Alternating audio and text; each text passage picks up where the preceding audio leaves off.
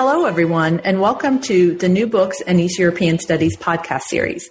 I'm your host, Amanda Jean Swain at the University of California, Irvine.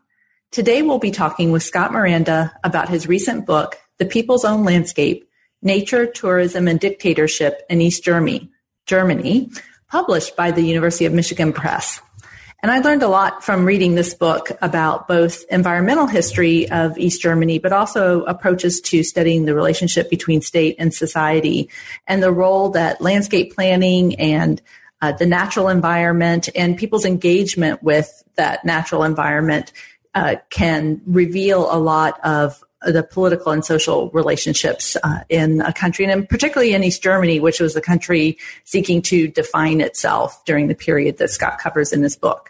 So, welcome to New Books in East European Studies, Scott. Hi, Amanda. Thanks uh, for inviting me. I'm excited to be here.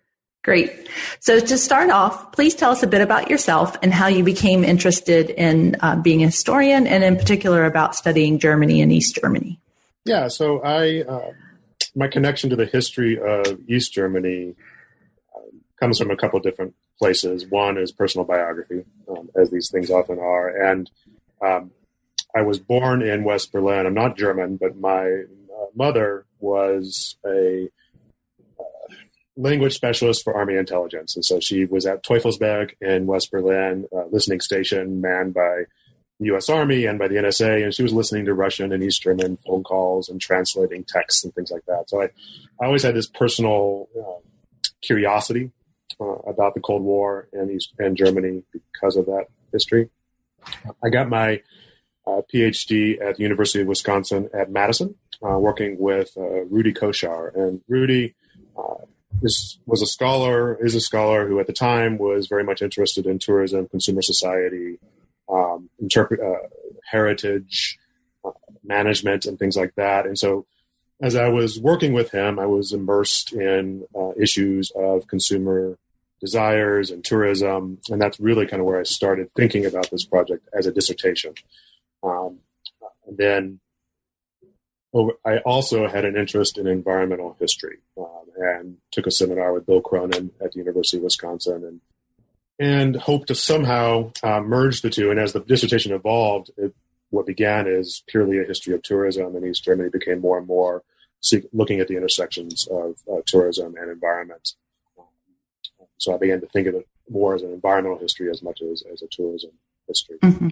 Um, so the interest in tourism was there, in part informed by my uh, doctoral advisor, um, and my interest in history just kind of emerged partly because of my own biography. Mm-hmm. And uh, obviously, those uh, of you who are listening to the podcast can't see this, but I'm talking to Scott over the Zoom uh, conferencing software, and so I can see he's got maps up on the wall behind his head, and uh, and we'll we will be talking a lot about um, these concepts of, of, of mapping and, and determining um, how not just what territory is there, but how to define that territory and how to relate to that territory within East Germany. But you argue for historical cont- continuity, situating East German approaches to natural resources in the context of 19th century German anxieties about scarcity and abundance. So before we talk about East Germany, which um, was formed after World War II, explain for us these continuities that you see and give us the grounding that we need in, in 19th century German um, thinking about landscape and landscape planning. Yeah, so when it comes to landscape planning, tourism, and uh, environmental protection, there there these three topics have long histories uh, in Germany. Um, with environmental protection, the Homeland Protection Associations, uh, beginning in the 1890s, 1880s, and 1890s, um, uh, mostly middle class groups seeking to protect uh, rural, agricultural, and pastoral landscapes from uh, urban sprawl commercialization. Um, and from and partly related to that, uh, there was a long tradition, uh, kind of a, statist uh, tradition in Germany of planning the landscape to maximize uh, economic efficiency, productivity, but also to protect and cultivate uh, health, public health, and individuals.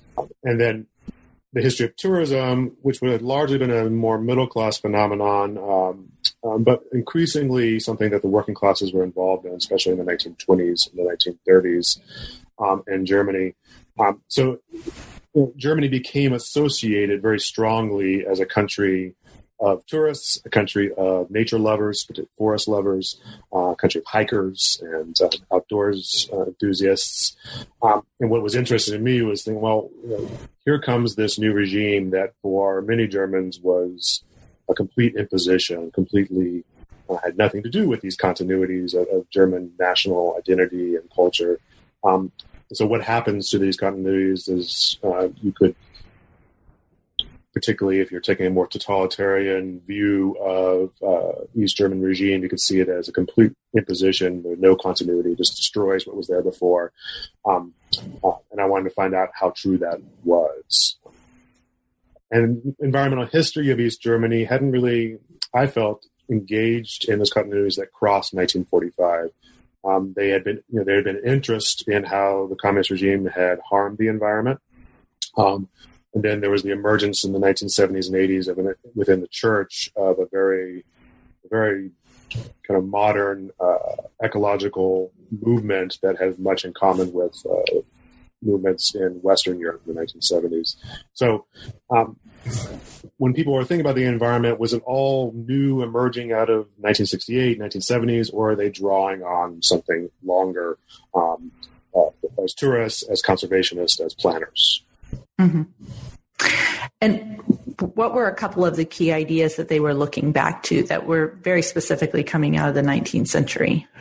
There was particularly ideas about uh, the opposition between consumerism and public well-being. There's this German anxieties that uh, modern commercialism, particularly as shaped by Anglo-American capitalism, by American popular culture, um, was undermining German national culture, but also uh, was a threat to psychological and physical well-being. To, to, speaking, um, so that idea had been there for a long time. Uh, I think another longer tradition is the idea that uh, capitalism can be and needs to be managed. That um, the scarcities of uh, World War One, the scarcities of uh, and, the um, not the scarcities, but the turbulence of capitalism in the 1920s, uh, and to a certain degree, some of the scarcities in the 19 uh, during the war, World War II. Um, any new regime had to, as part of its promise, um, had to promise a better life that would get rid of those inefficiencies of scarcities and those that turbulence. Uh, and um, to a certain degree, landscape planners have been trying to do that going back to the 19th century um, to manage consumerism, manage growth in such a way um, that it wasn't threatening.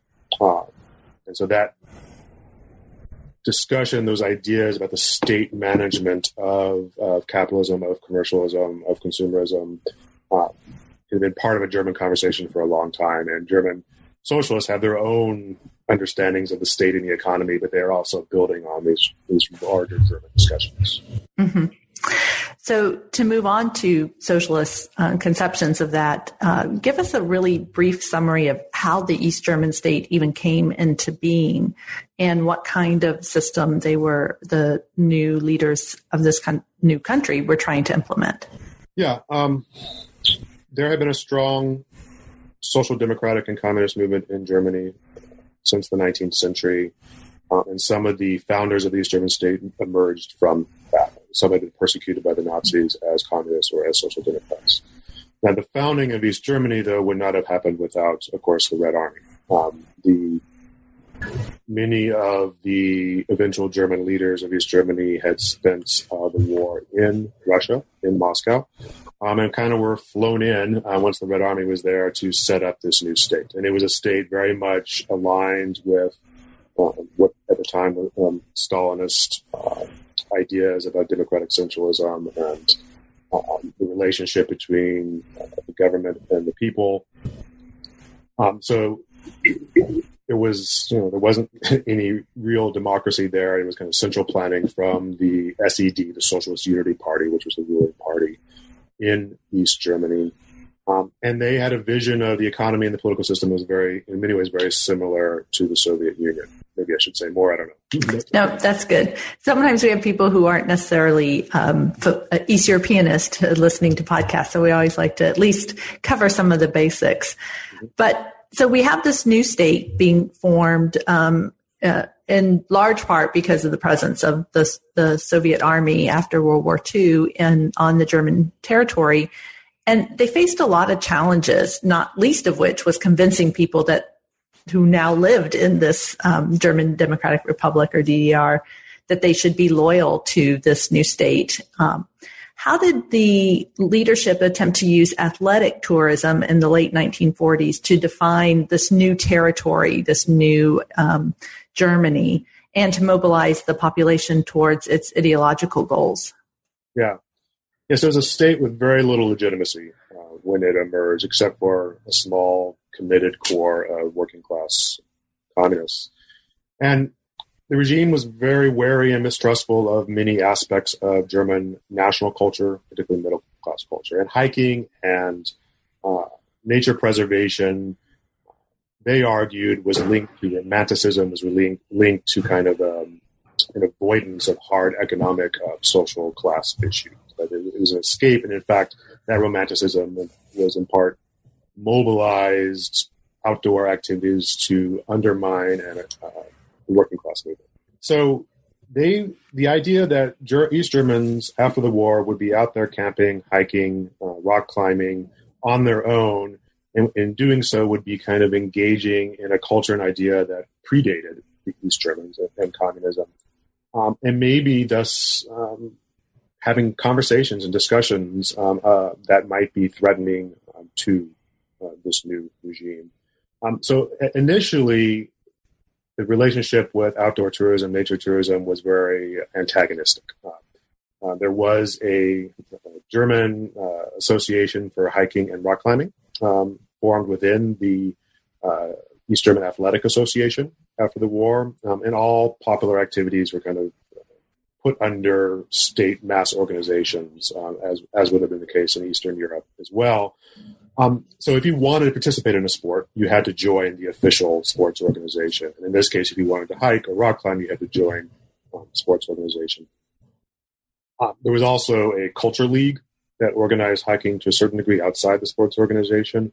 But I look in particular at the sports organization how they use athletic competition as a means to remove from hiking that romantic uh, notion of kind of a spiritual escape into nature and to make that nature experience something that better inculcates certain values among citizens. It promotes hard work, it promotes uh, competition, it prepares citizens to be good workers, good soldiers, um, um, and, and uh, to fight uh, for a communist regime this is not a great way to win loyalty um, because uh, um, often this meant they underfunded family high act, um, activities or projects that would have supported family hiking, would have supported kind of more unorganized, uncompetitive type uh, of uh, nature outings.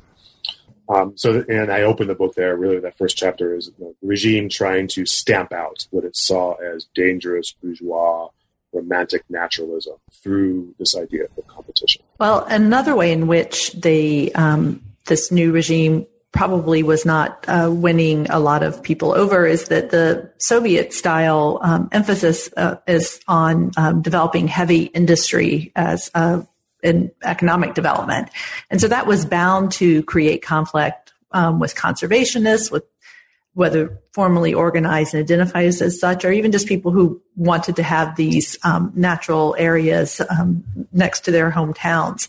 So tell us um, in particular about the political debates over the proposed national park near Dresden and what that reveals about the relationship between the conservationists and the state in these early decades of the German Democratic Republic. Yeah, so especially in those early decades, as you said, uh, the regime was focused on heavy industry um, and increasing just raw productivity of timber, of coal, uh, of iron, and other uh, industrial products. Um, and as throughout Eastern Europe was wary of uh, consumerism, not just for the reasons many Germans, as I mentioned earlier, were wary of consumer desires, but um, for what we would call Marxist reasons that that the, these were false desires and they were consumerism was a way to distract workers from what really mattered, um, and promoted and consumerism promoted inequality. So that's the emphasis of the state, and that means more pollution. That means more destruction of the forests, um, and often in popular and occasionally in scholarly accounts of East Germany and the environment, that's the story. The story of heavy industry, um, the state's attempt to increase productivity at all costs, regardless of how it affects human health or environmental health. Um, what I, with the national park, our proposal for a national park in uh, Saxon, Switzerland, um, this little region outside of Dresden, uh, I try to show that yes, um, the state is overly focused on increasing agricultural, forest, and industrial productivity, um, but it understands two things. One, it needs political legitimacy, and it can. It, one way to get that is to offer better living standards, and that can be defined in many different ways. But, um, that would include uh, more leisure activities and sports, um, improving public health, um, and they particularly wanted to promote aspects of living standards that did not mean buying TVs and cars. Um, so tourism was a nice, uh, and sports were nice ways to say, hey, we're helping you. So therefore, we're a good government. Um, they also, in the name of industrial productivity, wanted workers to be more productive. And the idea that uh, recreation uh, would rejuvenate workers for the workday um, was important. Um, now, some landscape planners uh, in and arch- landscape architects already cared about the environment, um, and they and they had been thinking about how recreation molds personalities even before 1945. Um, but here, I argue that they saw um, a way to engage the regime and say, "Hey, you, you, you profess to care about living standards and popular well-being, uh, public health in particular. Um, that if you say capitalism leads to poor health and leads to uh, misery, inequality, homelessness, and you're offering something else, well, where that recreation is happening is out there in those forests. And if those uh, forests are not managed uh, in a sensible way, um, then uh, recreation is going to be undermined, and therefore these other things you claim to care about will be undermined. Um, and I think I, this gets these landscape architects some traction. Um, they are able to uh, present this not as a reactionary, bourgeois, outmoded um, nature protection project, but in fact a very modern element of a well managed, centrally planned economy. That um, that planned economy should actually pay attention to these things too. That these things mean tourism, uh, infrastructure, landscapes, parks, things like that. Mm-hmm. You argue that looking at East German camping culture within the context of East German consumer politics reveals what you call messy boundaries between state and society. Explain what you mean by that. Yeah. Um, I'll, I'll, start with a source that I mentioned in the book. I'll, a good entry point for that. Um, in 1990, I found a complaint in a small town near a uh, campground that had been very popular during the GDR. Um, and they describe it as an, a, a SED space, a social unity party space, basically something imposed by this horrible regime and ruined their local culture um, and landscape. Um, and I, I kind of I, I, challenge that by saying, well, actually, um, yes, the state is monitoring and making sure certain activities aren't happening in that space. They are dictating ultimately what gets built, who gets to vacation there. Yes. Um, and I really hoped throughout the book to never lose sight of the fact that this is a coercive regime. Um, but at the same time, um, that campground um, and other campgrounds like it were as much created by the vacationers themselves. Um, and those vacationers are often asking the state to intervene. They're not just escaping the state, they're asking the state to intervene to provide better infrastructure, more camping spaces, um, to or some other aspect of, the, of their experience. And um, or they are uh, pushing the regime to better appease these desires they have for campgrounds and, and vacation spaces. And the regime is concerned about responding to those popular uh, desires. Um, and so I try to follow in a very uh, material way the development of the campground and kind of show the ways in which the regime isn't just creating what they want, um, but ultimately end up creating something that is partly what they want, partly what uh, vacationers from Karl Marx City, from Berlin, from Dresden, what they want. Um, sometimes what gets left out is maybe the local small towns. Maybe they're, they're not being paid attention to, but that this is a, um, and that's what I mean by messy. That this is these spaces are hybrid spaces. They are uh, a mix of popular and uh, top-down state creations. Mm-hmm. One of the things I found really interesting in the book was your argument that the East German regime not only had to um, redefine what it meant to be German, because uh, thinking of um, oneself as German, and but also it had to position itself against these local regional identities and that the, the local Heimat was as important as, you know, sort of the big Germany. Um, and so you talk a lot about that as well, that the interplay between um, this landscape planning and the um, uh, relationship to uh, how people identified with their local communities and regional landscapes. So tell us more about the Greifenbach Reservoir and how that, all of that um, tension uh, came to play out in that uh, particular space. Yeah. Um, there's a lot of good work on uh, the persistence of local identity in, in, ways that may be resistant to the new regime. Um, and I think that's, in many cases, there's, there's a lot to that argument. Um, Greifenbach in this space, um, this is in Saxony. Um, it is in the vicinity of what is today Chemnitz, um, in the Ore Mountains or the Erzgebirge.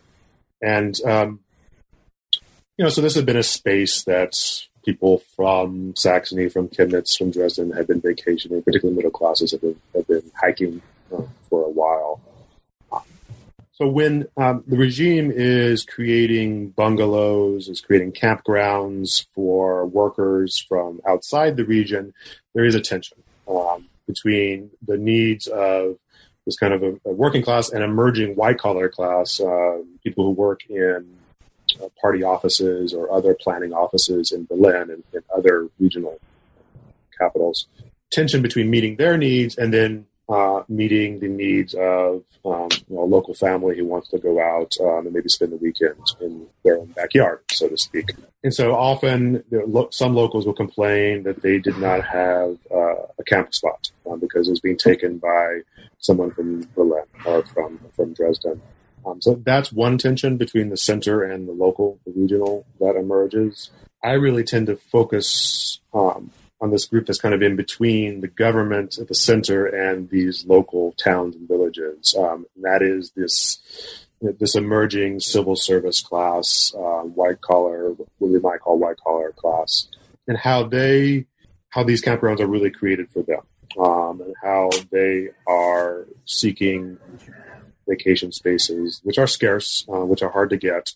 Uh, and this leads to uh, conflicts that often have um, reveal social inequalities who has access to these spaces, who does not have access to these spaces.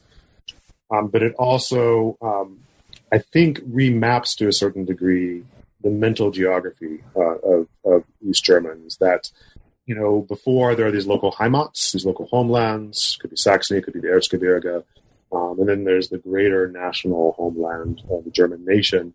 Um, and there's not any loyalty to this strange creation called East Germany. It, it is it doesn't map onto any historic um, space. Um, it includes a few different uh, provinces that that had some historical reason to be, but East Germany itself never never a state that particular size and shape before. But as this new civil service emerges, there's not, you know, it's hard to get a car in East Germany, but as more and more East Germans are going out to camp in the countryside, um, especially those who do have access to a car, um, and are able to accrue a camp space and camping equipment. It, instead of just traveling to a Berliner traveling to the immediate Brandenburg countryside, they may be going to the Erzgebirge more often. And they're doing that um, not just on a, uh, by train, but in their own cars. And that this uh, geography of automobility and of individual camping, um, people begin, maybe some East Germans are imagining a a larger vacation space um, that does not overlay exactly with these old regional identities, even though you know, those, those identities and those uh, those identities are still there. Mm-hmm. Yeah, and I did get I did get the impression from your book that in the 1970s East Germans were more interested in arguing with each other over bungalows than in uh, opposing the socialist state. And um, so, can you delve into that a little bit more and how this experience, what the tensions then within this supposedly classless society, um, and yet how consumerism, particularly related to tourism, was um, perhaps creating or revealing some of these these um, class differences. So, how did one get access to a bungalow, uh, a cottage at a, at a campground, or even a campsite? Um, some of that had to do with political connections. Um, if you were a party official, uh, if you were in local party officialdom, um, it was easier to gain access. Some of it had to do with where you worked. Um, you worked um, at a large factory, you're probably better guaranteed a spot um, than a tradesperson, a carpenter or mechanic of some sort. Um, and then if you had access to raw materials or cash, either because you had relatives in West Germany or because um, maybe you had a job where there, maybe there's extra wood laying around you could help build a bungalow with. Um, this might help you um, acquire these spaces. Um, and increasingly, the people without bungalows began to associate these bungalows with uh, people from the cities, uh, Berlin, um, from Dresden, and in particular with uh, party officials, but it, it, but also um, you know, these bureaucrats who work for planning offices, economic planning offices that may not be members of the party, but because of their uh, job have access to these spaces. And so um, lots of letters of complaints um, um, where talking about how people are not allowed to build a bungalow or building it anyway, um, how pu- public access to lake shores is being um, undermined by the proliferation of these these bungalows, which kind of parcel up um, the landscape. Um, in a real sense that some East Germans have access to better consumer goods, better vacations than others. Um, and people who complained would use the language of socialist equality um, to criticize this, this inequality. Um, and for environmental protection, this is really interesting because in the 70s and 80s, in West Germany and in the West in general, uh, you see an environmentalism emerging that's very critical of uh, consumer abundance, as you know, creating lots of garbage, creating lots of waste, uh, contributing uh, ozone damage to the ozone layer, climate, eventually climate change, things like that. Um, and then I look at these tourists complaining about poor access to green spaces, to vacation areas in the mountains, at the beaches, on the lakesides. They're both arguing um, for better distribution of consumer goods and for green space. Um, and, and I, I, argue that the, two become linked and that they're their popular environmentalism, they wouldn't have called it that, but their their engagement with environmental issues isn't anti-consumer, but in fact is um, the two things go hand in hand. We we are deprived both of consumer goods and of green space, and we need both. The state should do a better job distributing those goods. Um, and that's a very different way of thinking about the landscape than some of the uh, highly the more political ecology that's emerging in the West at the time. Mm-hmm. Uh, you say that the new environmental laws that was passed in the early 1970s made it appear that the conservationists had won um, in the sense of uh, making that a priority within the state. So, what happened and why did it only appear to be a victory uh, for land conservationists? Yeah. So, in that chapter, um, I try to connect tourism to these new this new environmental law in the early 1970s um, and basically say that what had beginning with that national park proposal in the 1950s in, near Dresden, this argument that tourism justifies landscape planning and landscape protection had been used by conservationists who were on the out, so didn't necessarily have great influence. Um, but by the 1970s, this argument that recreation, tourism um, depends on good landscape planning has become, I guess you could say, more mainstream. Um, and, and, it shapes this uh, Landeskulturgesetz, this uh, landscape protection law, in 1970, 1971. And many of its, much of its justification, much of its language is talking about the protection of landscapes for the uh, benefit of public health, for the benefit of vacationing um, that, uh, by everyday East Germans. Um, so that, in that sense, it looks like they've won. This language they've used, the arguments that they've been making, have seemed to have triumphed. Um, the state is very early in Europe um, recognizing the need for a comprehensive landscape protection, um, which this law uh, embodies. Um, now, one could argue the law was just a political window dressing because you know there were international conferences, environmental movement internationally. It was a way to make the East Germans look better than the West Germans, um, and there was an element of that. Um, but when I say that you know, the, conservationists in some ways won, I think there, this law also emerged from a domestic East German conversation about uh, public health, tourism, and nature. But they ended up losing in the sense that um, the regime really ultimately, when it talked about tourism, cared most about appeal, making sure the public had as many uh, tents and uh, campgrounds and sausages at the local at the campground as they could get. Um, and so it became the landscape protection law became as much about uh, modifying and opening up landscape reserves for more and more tourists as it did about protecting those tourists. So the planning part was often focused on increasing the number of tourists and not about managing for the health of both tourists and nature. Um, so some of the uh, characters in my in my book who are uh, often argued that tourism justified environment planning begin increasingly to back off and say tourism is a threat to good landscape planning. That um, it is uh, another sign of this, the lack of central planning in East Germany that things are just kind of gone haywire. Mm-hmm. And I was surprised in your book, and it's one of the key points you're trying to make, is the degree to which that vacationers, landscape planners, and economic authorities were able to find common ground at various points. But um, as we know, that really broke down um, by the 80s, and in part because East Germany's ecological and economic problems were becoming quite severe.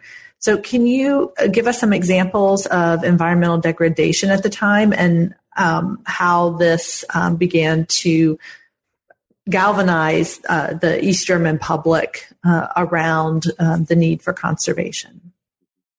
One of the big things in the 1980s is what the Germans called forest death, um, sulfur dioxide pollution, um, and the impact it had on the forests of Germany, particularly in East Germany.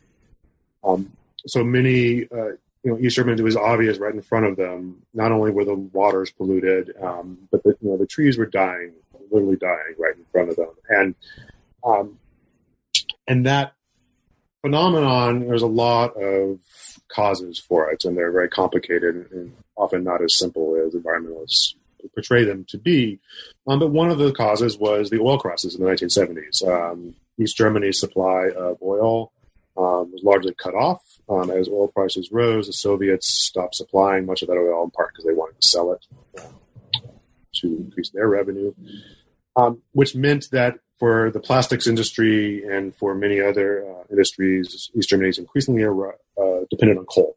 Um, and East Germany has access to some of the dirtiest uh, brown coal um, that exists, which is particularly prone to sulfur dioxide and this creates a real sense of you know the limits to growth for many observers in East Germany. That you know, the only way the economy can grow is burning more brown coal, which means you know, very clear destruction, not just of trees, but of lungs and buildings and um, other things through acid rain and, and other other problems. and that consensus I talk about, it's not a consensus that Marxism is good. It's not a consensus that um, they all love Honecker or Ulbricht, the leaders of East Germany. There's a consensus the idea that a state um, can promote what seemingly would seem like limitless growth. That the, economies can grow if they're properly managed, if they're uh, with good technology, with scientific management. Um, and that at the same time, if things are done right, um, you can keep green spaces, you can care for the landscape, and both grow the economy and um, preserve uh, green spaces for the public um, and preserve public health. Um, and increasingly uh, in the 1980s, uh, some people begin to doubt whether that's true. and, and a the you know, some first conservationists who had seen tourism as an ally one reason they begin to doubt it is because the tourism numbers go up, and you know, increasingly they see unsightly messes near campgrounds, near beaches um, in East Germany.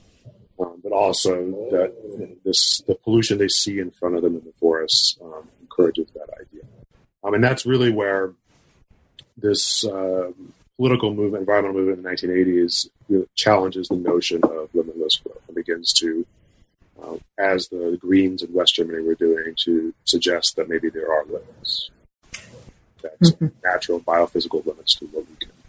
Yeah, and I think many of us who um, you know think about the the end of East Germany really identify the environment environmental movement as having a, a, predominant role in the political unrest that was happening um, by the late 80s. So, can you talk more about how about that political unrest and, and the relationship between um, the the Green movement or the Greens in East Germany and kind of broadly what was happening um, between the the breakdown of of the relationship between state and society? So, for various reasons, the church in East Germany became a refuge for political dissidents. Um, and this involved a mix of anti nuclear activists, peace activists, vegetarians, environmentalists, all kinds of groups. Um, uh, sometimes the same person was all of these um, within these uh, church based organizations. Um, and they increasingly began to make arguments about uh, the need for environmental care, but this was associated with an idea of individual responsibility, of changing the way government functions, moving toward a more um, uh, democratic regime. So the environmental movement was kind of very much at the heart of this uh, dissident movement in the 1980s that really kind of blows up after 1986 with with Gorbachev and also you know, after Chernobyl, um, not coincidentally. And um, what I was intriguing to me is that uh, for many of these dissidents organized within the church, they made very similar arguments to uh, environmentalists in the West, uh, which was a very nonconformist, anti-mainstream, um, critical of consumerism argument in a country known for consumer scarcity um, and known um, for its envy of West German consumer products and vacations in Mallorca and, abroad. So this seemed to me, you know, there must be a tension here. And, you know, indeed, you know, in the former East, the Green Party has not fared particularly well, particularly in the, the countryside, uh, in the smaller cities. And so, you know, one way I explore this, and I, I, have to say I struggle with was I doing justice to the 1980s environmentalist movement. My book was not necessarily about them, but that, that's what everyone knows about when it comes to East Germany and the environment.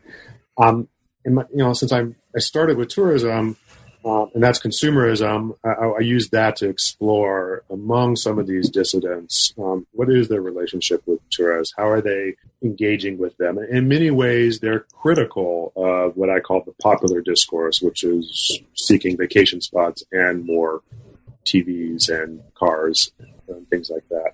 Um, and then so there's a tension between the dissidents organized within the church and everyday East Germans about what exactly they want. Um, all of them are upset about the destruction of the environment, about um, inequalities.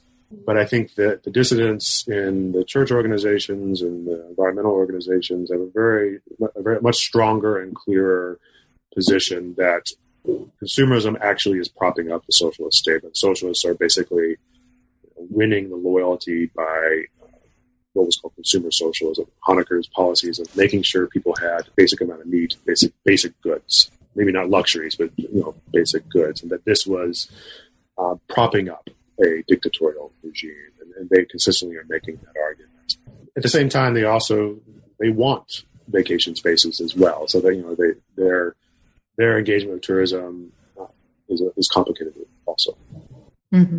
You've mentioned West Germany a couple times, and I, I, think our conversation wouldn't be complete if you didn't tell us a little bit about the relationship between um, conservation um, and the state in East Germany and how that compared to what was happening in East German, uh, sorry, in West Germany over time and where it where it converged and where they uh, came together. And and to what extent were West German environmentalists engaged with uh, conservationists in East Germany? I'd say up to the 1970s, um, there are a lot of similarities. Um, environmentalism in West Germany, there's a lot of landscape architects and regional planners involved um, trying to control what this exponential growth um, of, of, West German cities. Um, and a lot of discussion about the need for recreation and outdoor space um, as wrapped up in that conversation. Um, of course, that's it doesn't have the same kind of authoritarian molding of personalities that you see in East Germany. Um, what begins to emerge as distinct in West Germany, um, in, w- in, which West Germany shares a lot with the U.S., France, um, and other Western European countries, is uh, the '68 generation and its critique of um, its kind of third way critique of capitalism and uh, critique of consumerism informs a environmentalism and Green Party that is very much promoting um, the limits to growth and promoting alternative lifestyles. Now, some of those West German activists uh, engaged a lot with the East German environmental movement that had been organized within the church. They um, shared literature, they visited, they sometimes would make sure that pamphlets or videos made in East Germany are aired or published in West Germany. Um, so there is this this engagement. Um, and given that many of the Greens in the West uh, have their own critique of capitalism, they're also you know, interested in a conversation um, with uh, Marxist-informed environmental critiques in the East, and you know, so there is a common conversation there that's going on. But I wouldn't say the West German Greens are the reason the East German environmental movement emerged in the 1980s, but they definitely interacted. Mm-hmm. Well, Scott, I thank you for talking uh, to me and uh, then also then with all of our listeners through the New Books in East European Studies podcast about your book, The People's Landscape. And as I said, I really enjoyed reading it. I felt like I learned a lot and hopefully our listeners will pick up a copy and read it as well. Uh, but, and I'd like to close with our uh, traditional question, which is what are you working on now? Yeah, something very different. While I love East Germany, I, I, love reading sources different, you know, against the grain to get at popular attitudes, uh, whether that's complaint letters or uh, newspaper reports or surveys of vacationers. Um, I was ready to do something non-East German, and so I'm actually working on an environmental history um, that explores German critiques of American soil plunder um, from the 19th into the early 19th century into the early Cold War period. Um, so America as kind of the bad example of how to manage and care for soil fertility and prevent erosion. Um, and, how, and Germans kind of hold the U.S. up as this uh, the negative to compare themselves to. And in, in turn, this helps the creation of a German national identity where care of the soil is so important. Um, as you, you, know, you see that some people might be familiar with the Nazi blood and soil rhetoric and some of its promotion of peasants and Germans as better carers of the land and the Slavs to the east, supposedly. Right. And I'm looking to how the comparisons that are looking westward, um, how Germans, how this notion of a particular German stewardship of the environment, particularly of soil, um, emerges in conversation with what's happening in the U.S. oh, great. Well, that does sound like an interesting project, and I suspect that when the book comes out, there might be someone from New Books in Environmental Studies who will be interested in um, talking to you about that book. And so uh, keep us in mind when you are publishing that book. But for now, uh, I appreciate that you took the time to uh, talk with me today. And I also want to thank our listeners for listening to our podcast series. And we hope that you'll continue to join us for more conversations about new books and East European studies.